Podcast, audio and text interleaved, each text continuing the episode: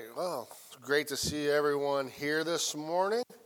We're getting ready to do our fourth installment of uh, the series that God placed on my heart, which we entitled From the Pit to the Palace, the story of Joseph's life. And we're now at the halfway point. This is a six part series, so almost done. But today, what we're going to study is going to be in Genesis chapter 41.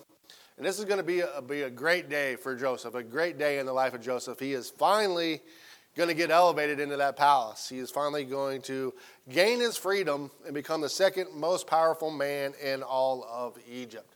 But since we're kind of halfway through, I kind of want to step back a minute and remind you why I kind of I believe God places on my heart to do this series. The three goals I had for this, right, is I wanted us to learn more about the history. The Bible is more than a history book, but it does, it is real life history. And know the story of Joseph better. Second thing, I wanted us to learn some lessons from the life of Joseph. And the third thing is that the story of Joseph, it really kind of foreshadows, portrays Jesus in a way. So I wanted to see how we can see the life of Jesus being foreshadowed through the life of Joseph. So a quick recap of how we got to where we're at today. In our first lesson, we talked about Joseph's family, right? How he was forsaken, how the current attitudes and how they threw him into current attitudes of his family, how they forsook him, threw him into a pit, and sold him into slavery there. That was kind of the history. The lessons we learned was that even though he came from the lineage of Abraham and he was God's chosen people, right? They weren't perfect people. Just as Christians, maybe being born into a Christian family doesn't make you a perfect person. There are still sins, there's still things we have to overcome.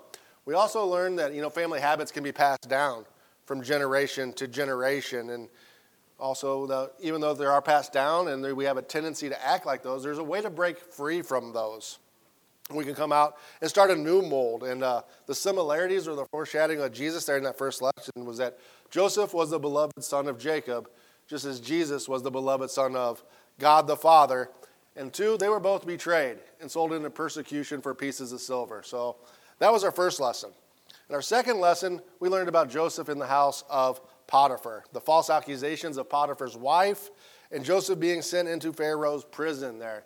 The main lesson we learned there that God was always with Joseph. We learned that no matter what God brings our way, no matter what kind of troubles, what kind of trials, tribulations we have, that when God's right there with us and we are acting in a way that is consistent with His word and being filled with His Spirit, that we can prosper. And there's nothing that can bring us down and that we can overcome. You know, God was always present in Joseph's life. And the similarity there is that Jesus always came and he said that he did only what the Father gave him to do, just as Joseph was being guided by God the Father the whole time. And finally, last week we learned about Joseph's time in prison and how he's able to interpret the dreams of the imprisoned butler and the baker. And the main lesson there was that in times of tribulation and times of trouble, God is still preparing us. He's still teaching us lessons that we need in the future when we're called to fulfill the purpose that he has in our, in our lives. Right?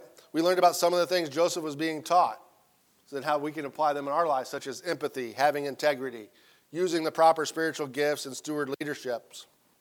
There was also a parallel between Joseph and Jesus last week that I kind of forgot to mention that kind of struck my eye when I was reading it, right? They were, uh, when they both suffered persecution, they both were suffering next to two separate people. Joseph had the butler and the baker in there with him, when Jesus was on the cross, he had the two thieves.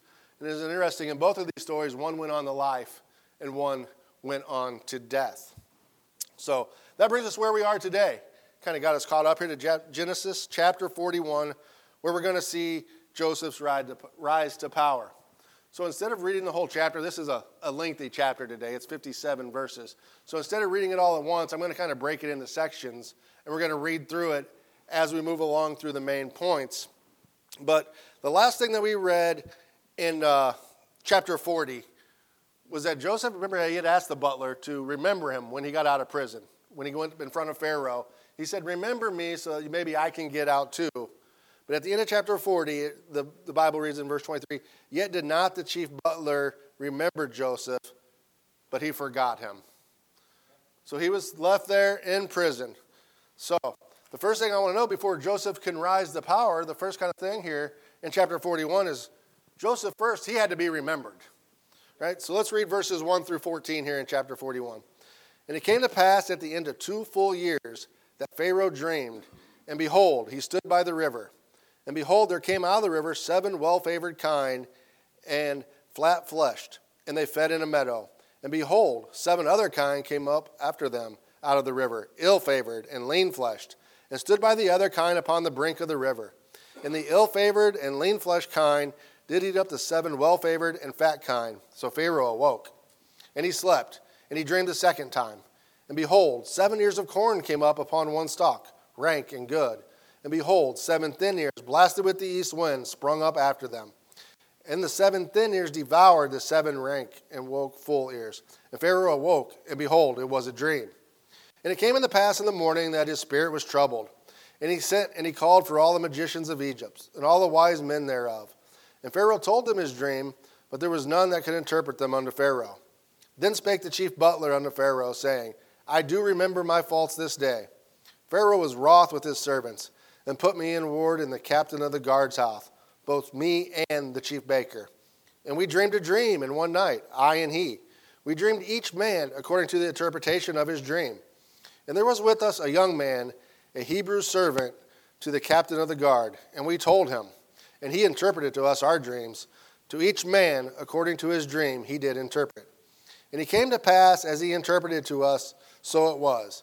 Me he restored unto mine office, and him he hanged. Then Pharaoh sent and called Joseph and they brought him hastily out of the dungeon. And he shaved himself and changed his raiment and came into Pharaoh. So Joseph was remembered, right? Two full years, though, right? No, not a year and a half, not a year and a part of a year. Two full years, 730 days after that butler left. Imagine how Joseph must have felt, right? He gave a favorable interpretation to this guy, to this butler. He said, Hey, when you get out here, remember me.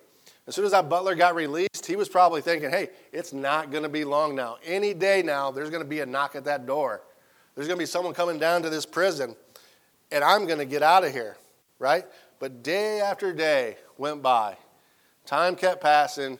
Imagine Joseph, his hope was probably waning a little bit, maybe starting to fade. When I was uh, reading about this, though, I don't know, some of, some of you are kind of young in here, but you remember the old Heinz ketchup commercials? You'd have the kid with the little glass bottle. They don't have really the glass bottles anymore unless you go to the restaurant. But the kids would be sitting there pouring it, and they just take forever. And for 30 seconds, you're just waiting there. And when, when it all got done, they would say either, it's slow good, or they'd say, or good things come to those who wait. And that's a lesson we can learn here. Good things do come to those who wait. And, you know, that was the attitude that was kind of prevalent maybe 40, 50 years ago, but it's not the attitude that we see in the world today. It's not all. We live in a world of instant gratification where people want what they want and, and then they want it now. We live in an age of, of cell phones where you can go on there and you can get your information instantly, right? A world of drive through windows where you can even pull out your cell phone order from an app and we get upset. I know I'm guilty as of anybody. You know, when I order that app, I want it to be ready when I get there. I don't want to have to sit and wait another 30 seconds, two minutes for it, right? Why did I plan ahead? Why did I do this? I want what I want, and I want it now. But we can learn for Joseph here that we sometimes good things come to those who wait. You know, the Bible teaches us that patience is a good thing, especially when we're going through a time of trials and tribulations the way Joseph was. In the book of Romans, in chapter 5, verse 3 through 5 reads, And not only so, but we glory in tribulations also, knowing that tribulations worketh patience, and patience experience, and experience hope, and hope maketh not ashamed, because the love of God is shed abroad in our hearts by the Holy Ghost, which is given unto us. You know, I believe this is what Joseph was living by. He wasn't, he wasn't moping around the prison for those two years, right? We weren't told anything about it, but I imagine he was, he was still working. He was still gaining experience. He was still becoming a stronger person. And because God was with him, because he had the Spirit of God, he was filled with hope. He had hope that God was going to pull him out of that prison one day. He had hope that something better awaited him. And then all of a sudden it happened, right? It happened because Pharaoh had a dream. And all of a sudden that triggered in that butler's mind hey, I had a dream before. I remember that. And all of a sudden that butler's like, hey, I remember my faults this day. He remembered how Joseph had interpreted his dream. But also remember last week we talked about how Joseph had integrity when he interpreted the baker's dream, how he could have just stepped aside. He could have told that baker anything, right? He could have said, Baker, you know what? Uh, he's he's going to die. Joseph could have thought to himself, But I'm going to I'm going to say something nice to him. I'm going to say something sweet to him. So that way, you know, he'll feel better in his last few days on earth. But no, Joseph had integrity and told him exactly what God and how God interpreted that dream. And it's a good thing that he did because what if he had lied to the baker? Do you think maybe the butler may not have remembered him here? He might have said, Well, Joseph got my dream right, but he didn't get the baker's dream right, so he probably just got lucky with me. No, we read here that, that the butler, when he was thinking back on it, he said, he said, uh, and it came to pass as he interpreted to us, so it was. Me he restored unto mine office, and him he hanged. He remembered that Joseph had been right in both dreams, and that God was with Joseph, and he had the power to do this. Because Joseph showed integrity at that point, because he held up his testimony, because he did what he was supposed to do, the butler did remember him when the opportunity of interpreting dreams rose again. Just kind of on a side note, note here, you know, God has been speaking to people a lot in dreams through these past few chapters, and it just kind of got me to thinking, you know, about dream speak. And in the Old Testament, it wasn't uncommon. It wasn't uncommon for God to reveal things through dreams. But I want you to know that's not the case today. I did some, some study on this, and we should not expect God to speak to us through our dreams today. You know, in book of Numbers, in chapter 12, God is speaking to Moses and Miriam and Aaron, and he tells them, he says, Hear my words now. If there be a prophet among you, I, the Lord, will make myself known unto him in a vision, and will speak to him in a dream.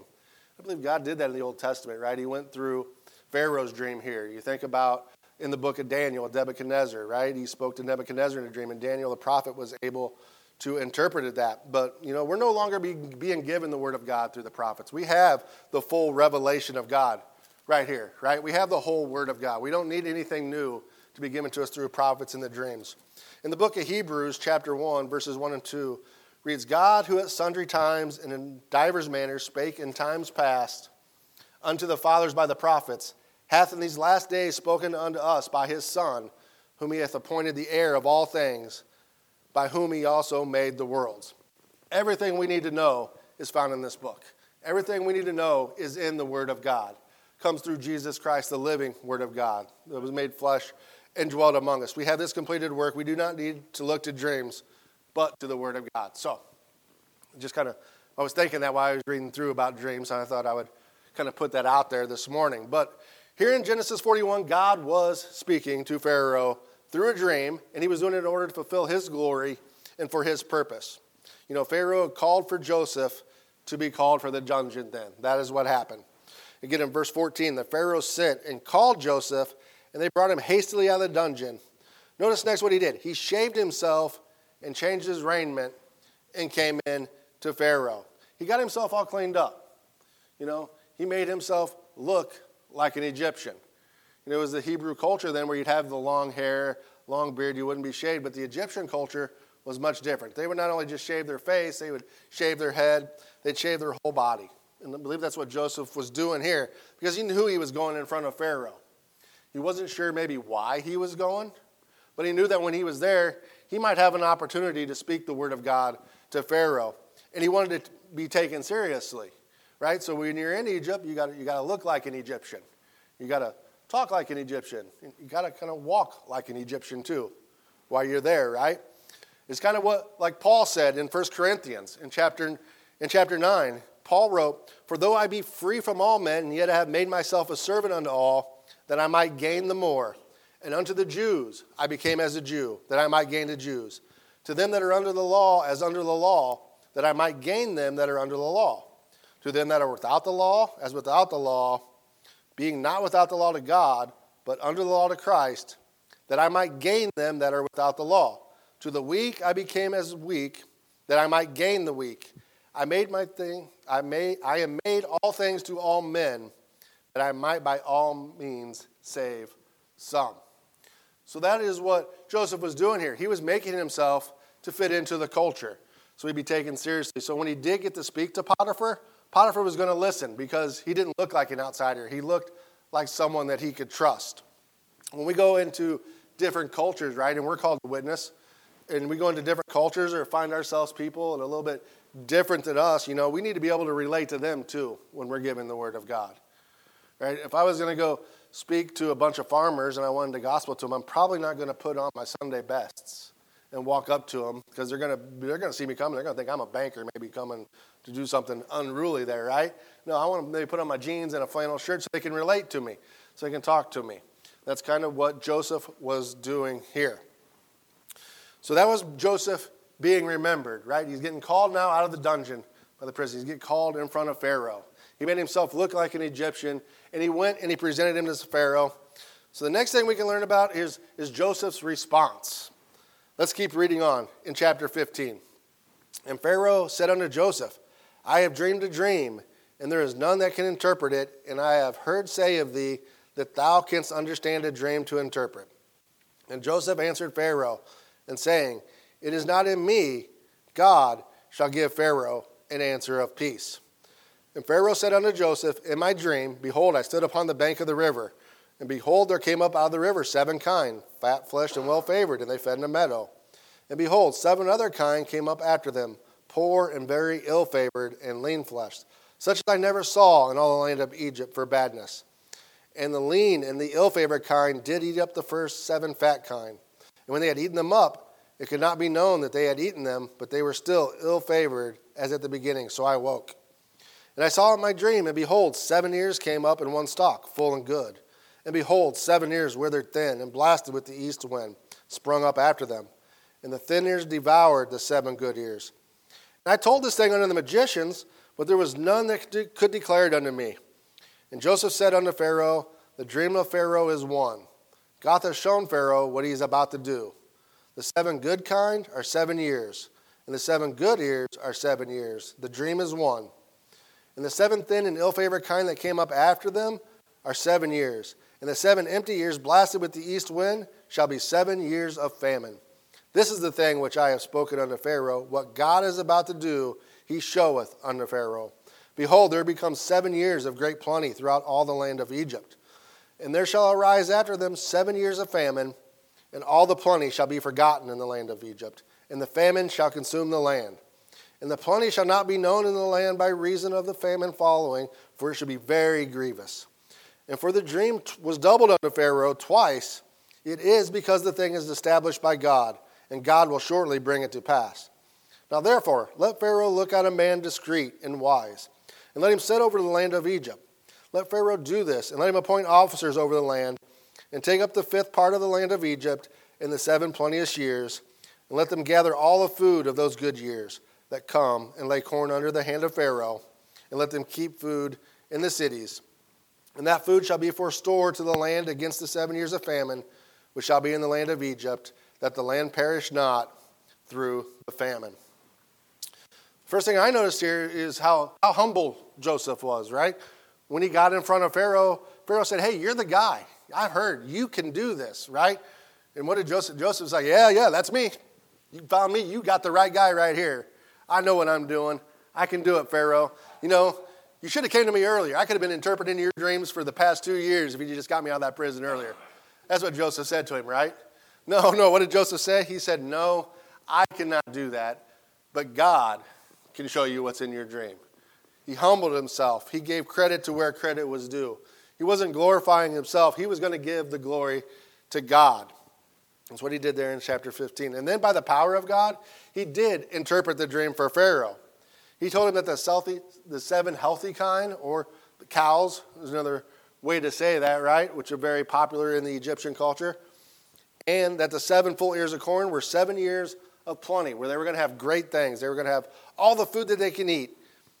But then there was going to come seven years of famine, seven years of struggling. And these seven years of famine, they were going to be horrible, worse than anything they'd ever seen.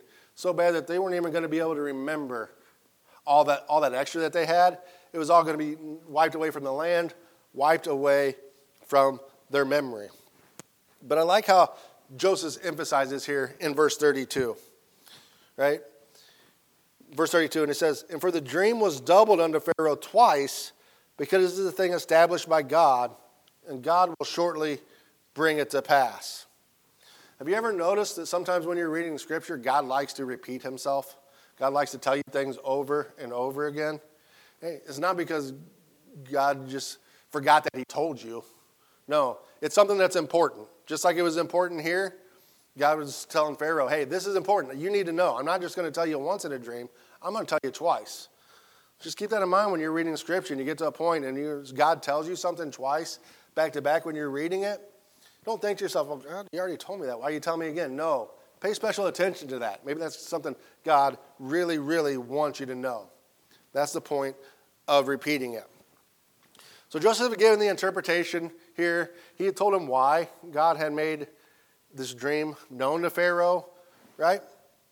But he went a step further. He did something here that, that Pharaoh didn't even ask him to do, is that he went in, went on to give him some advice. Went on to tell him what he should do. And you know, I really admire the boldness of Joseph here. Imagine he's being guarded by, he's being guided by, by God here. You know, God is guiding his speech, guiding his actions. And God had a message for Pharaoh.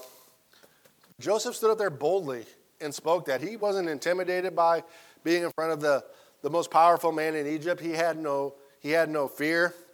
You know, Joseph is demonstrating the, the saying that, you know, he who kneels before God will have no problem standing before men. He was speaking boldly. And, you know, I pray as New Testament Christians that we have that boldness when we're out speaking for God as well. Amen. Right? We don't need to have fear. We don't need to be afraid when we're going to go preach the gospel of Christ to people. We need to have boldness as we set out to fulfill that great commission and witness for Christ. But in Joseph's boldness here, he told Pharaoh what he needed to do to prepare his lands for all the events that were about to come.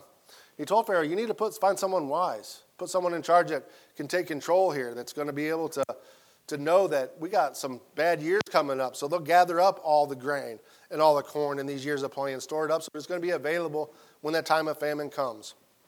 Joseph was demonstrating here that he had both knowledge and wisdom. I like how, how one preacher put it when I was studying for this. They, he said, uh, Knowledge, that is knowing what's going to happen, whereas wisdom, that's knowing what to do when it happens. And that's exactly how God was working through Joseph here. He's displaying that Joseph had the knowledge and the wisdom of God. And Pharaoh was going to bless him for that. Because that's the next thing I found in the study here that I want you to see is number three, we saw Joseph's uh, remembrance, right? We saw Joseph's response to Pharaoh.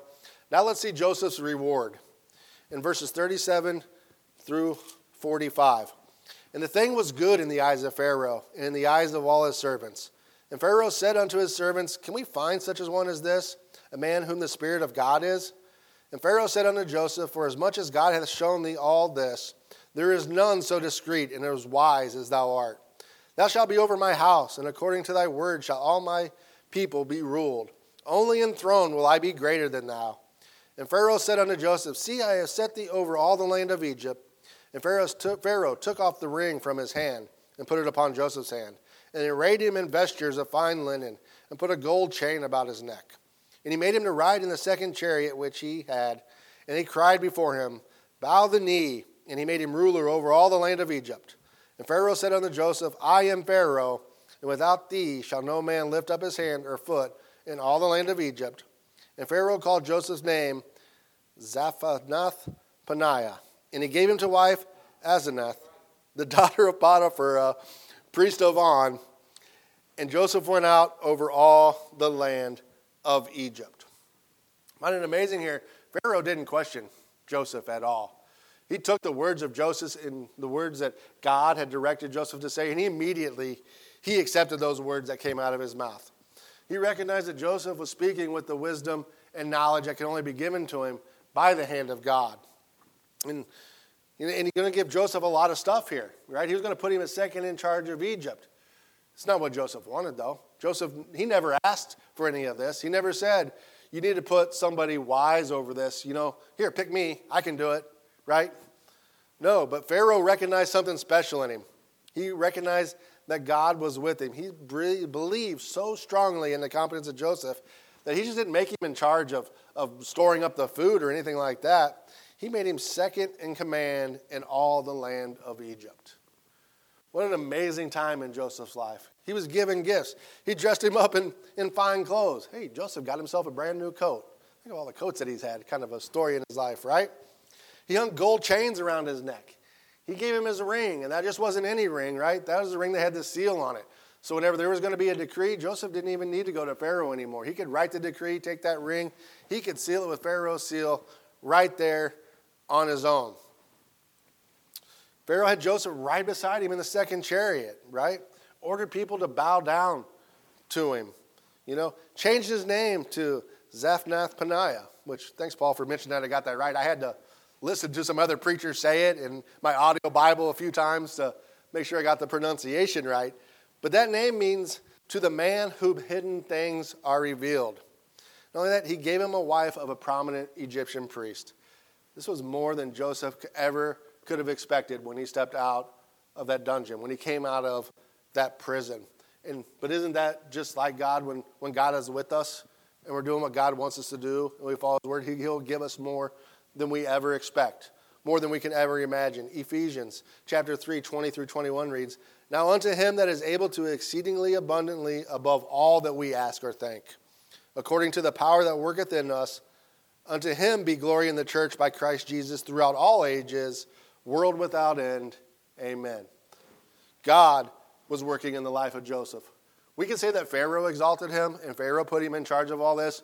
It wasn't the work of Pharaoh. It was the work of our almighty and powerful God working through Joseph's life.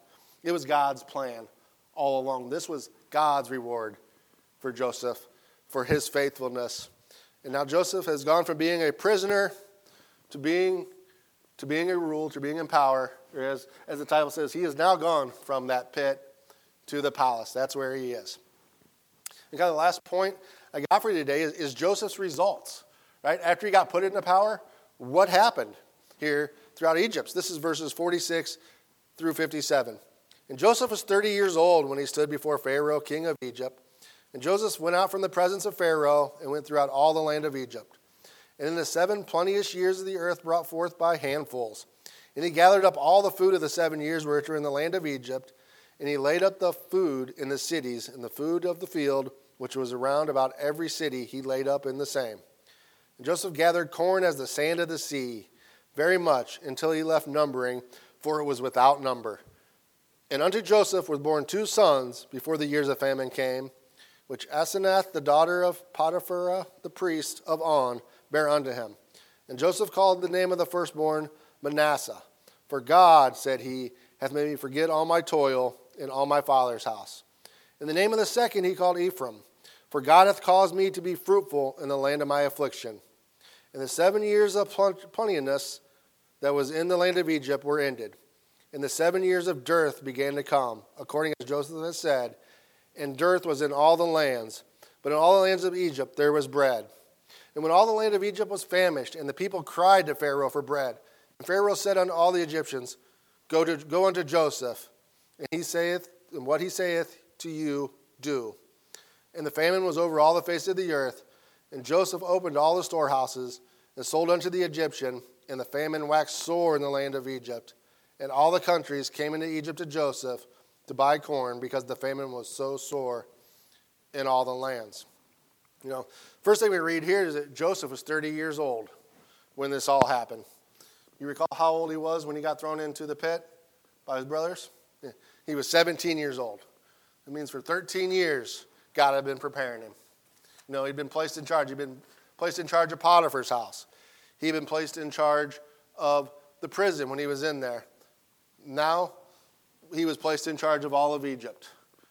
God was still with him and he was still prospering him wherever he goes. What I found amazing here is that when, as a 30 year old, is that he didn't use his powers to get even with anybody as soon as this happened.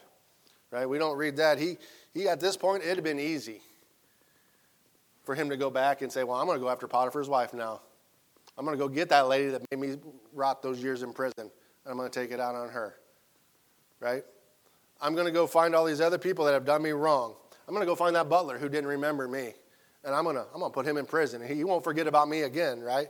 But Joseph didn't do any of that.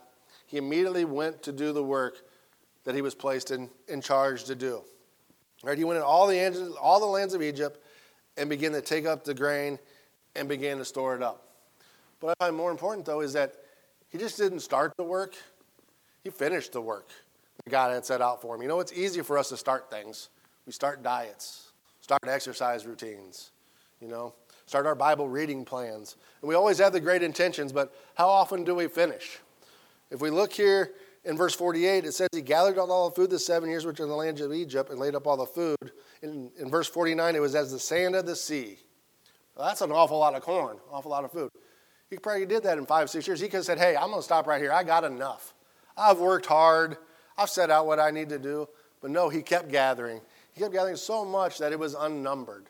You couldn't count the number of it. Imagine how much grain he had to collect.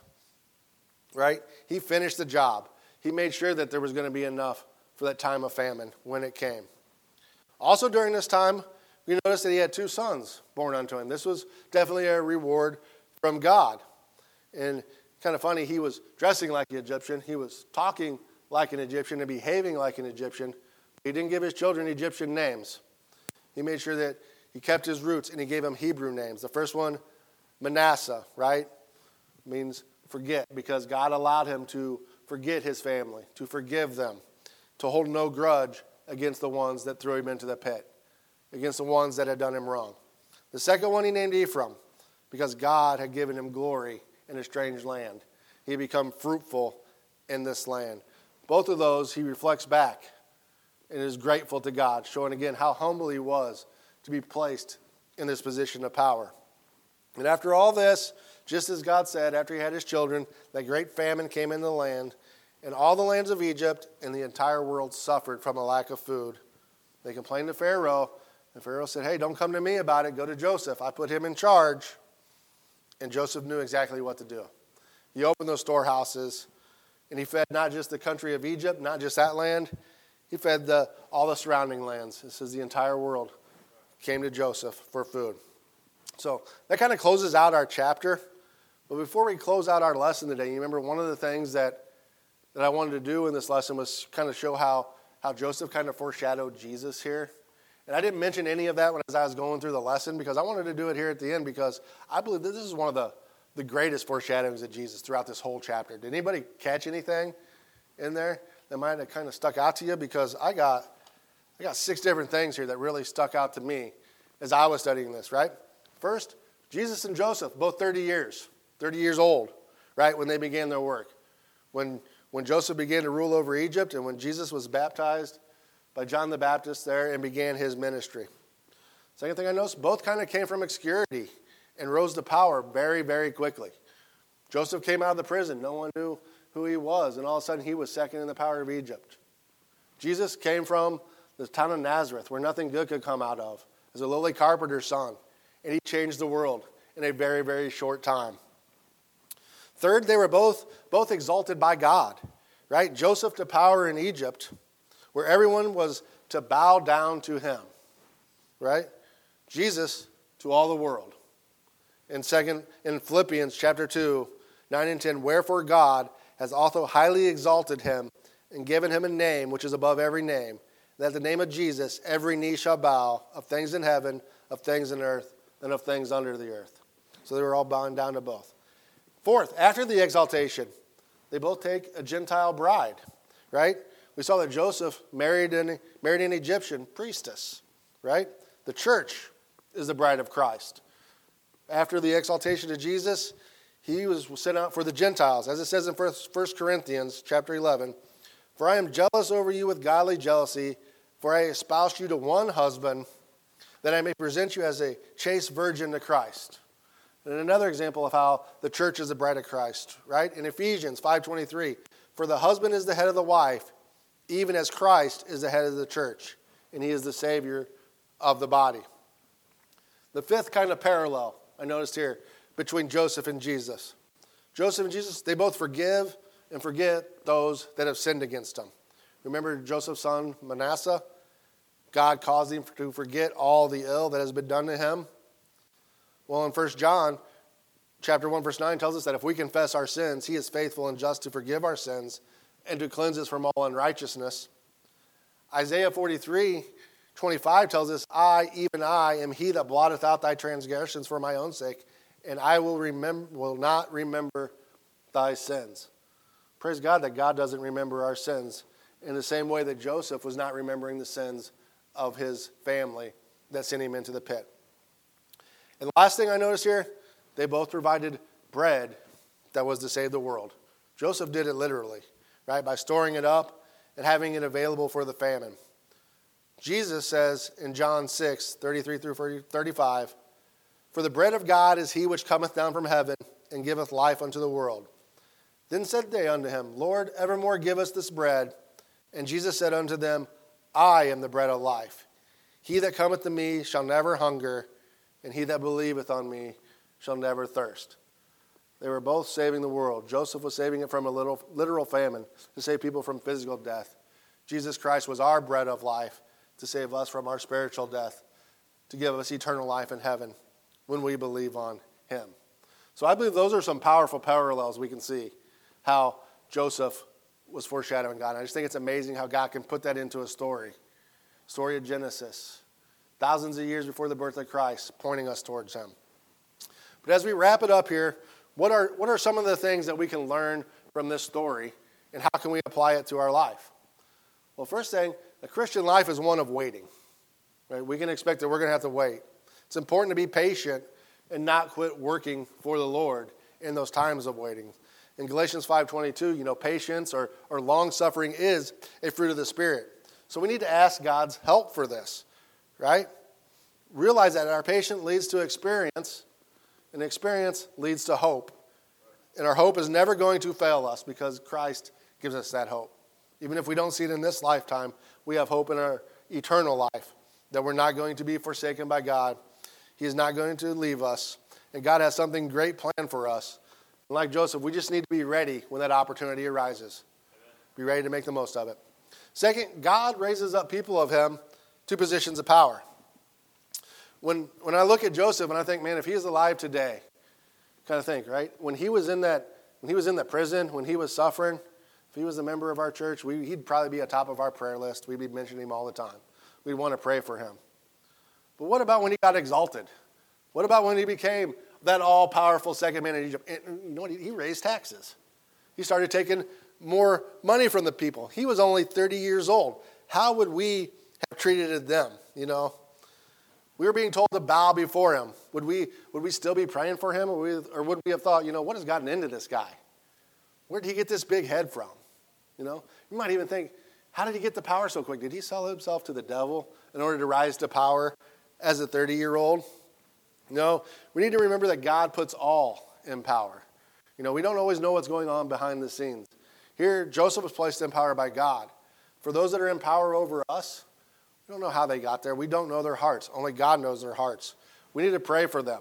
We need to follow what Paul wrote in 1 Timothy chapter 2. It says, I exhort thee, therefore, that first of all, supplications, prayers, intercessions, and giving of thanks be made for all men, for kings, and for all that are in authority, that we may lead quiet and peaceable life in all godliness and honesty. For this is good and acceptable in the sight of God our Savior. So we need to pray for our leaders because we're not, we don't always know how they got there. Just as those people in Egypt do not know how Joseph, this foreigner, suddenly became in charge of their land. Third thing, we should always be prepared in a time of want. We're all going to have times where we have plenty, times where we're going to have a famine in our lives. We need to learn to be savers and not squander in that time of plenteousness, right? Hold something back, be ready so when that time of want comes, we have something there and we're able to sustain ourselves. And the fourth and final kind of practical lesson I want you to take away from this if we are ever put into power, or we ever do some kind of great work for the Lord, give credit where credit is due. Give all glory and honor to God. Don't forget where we came from. Don't their big heads. As I said, Joseph could have gotten there. Joseph could have said, Yes, God, it's all, or yes, Pharaoh, it's all me. I can read your dreams. I can do it. No, Joseph said, This is going to come from God. Because as it is written in, in the book of Romans, chapter 11, oh, the depth of riches, both of the wisdom and knowledge of God, how unsearchable are his judgments, and his ways past finding out. For who hath known the mind of the Lord? Or who hath been his counselor?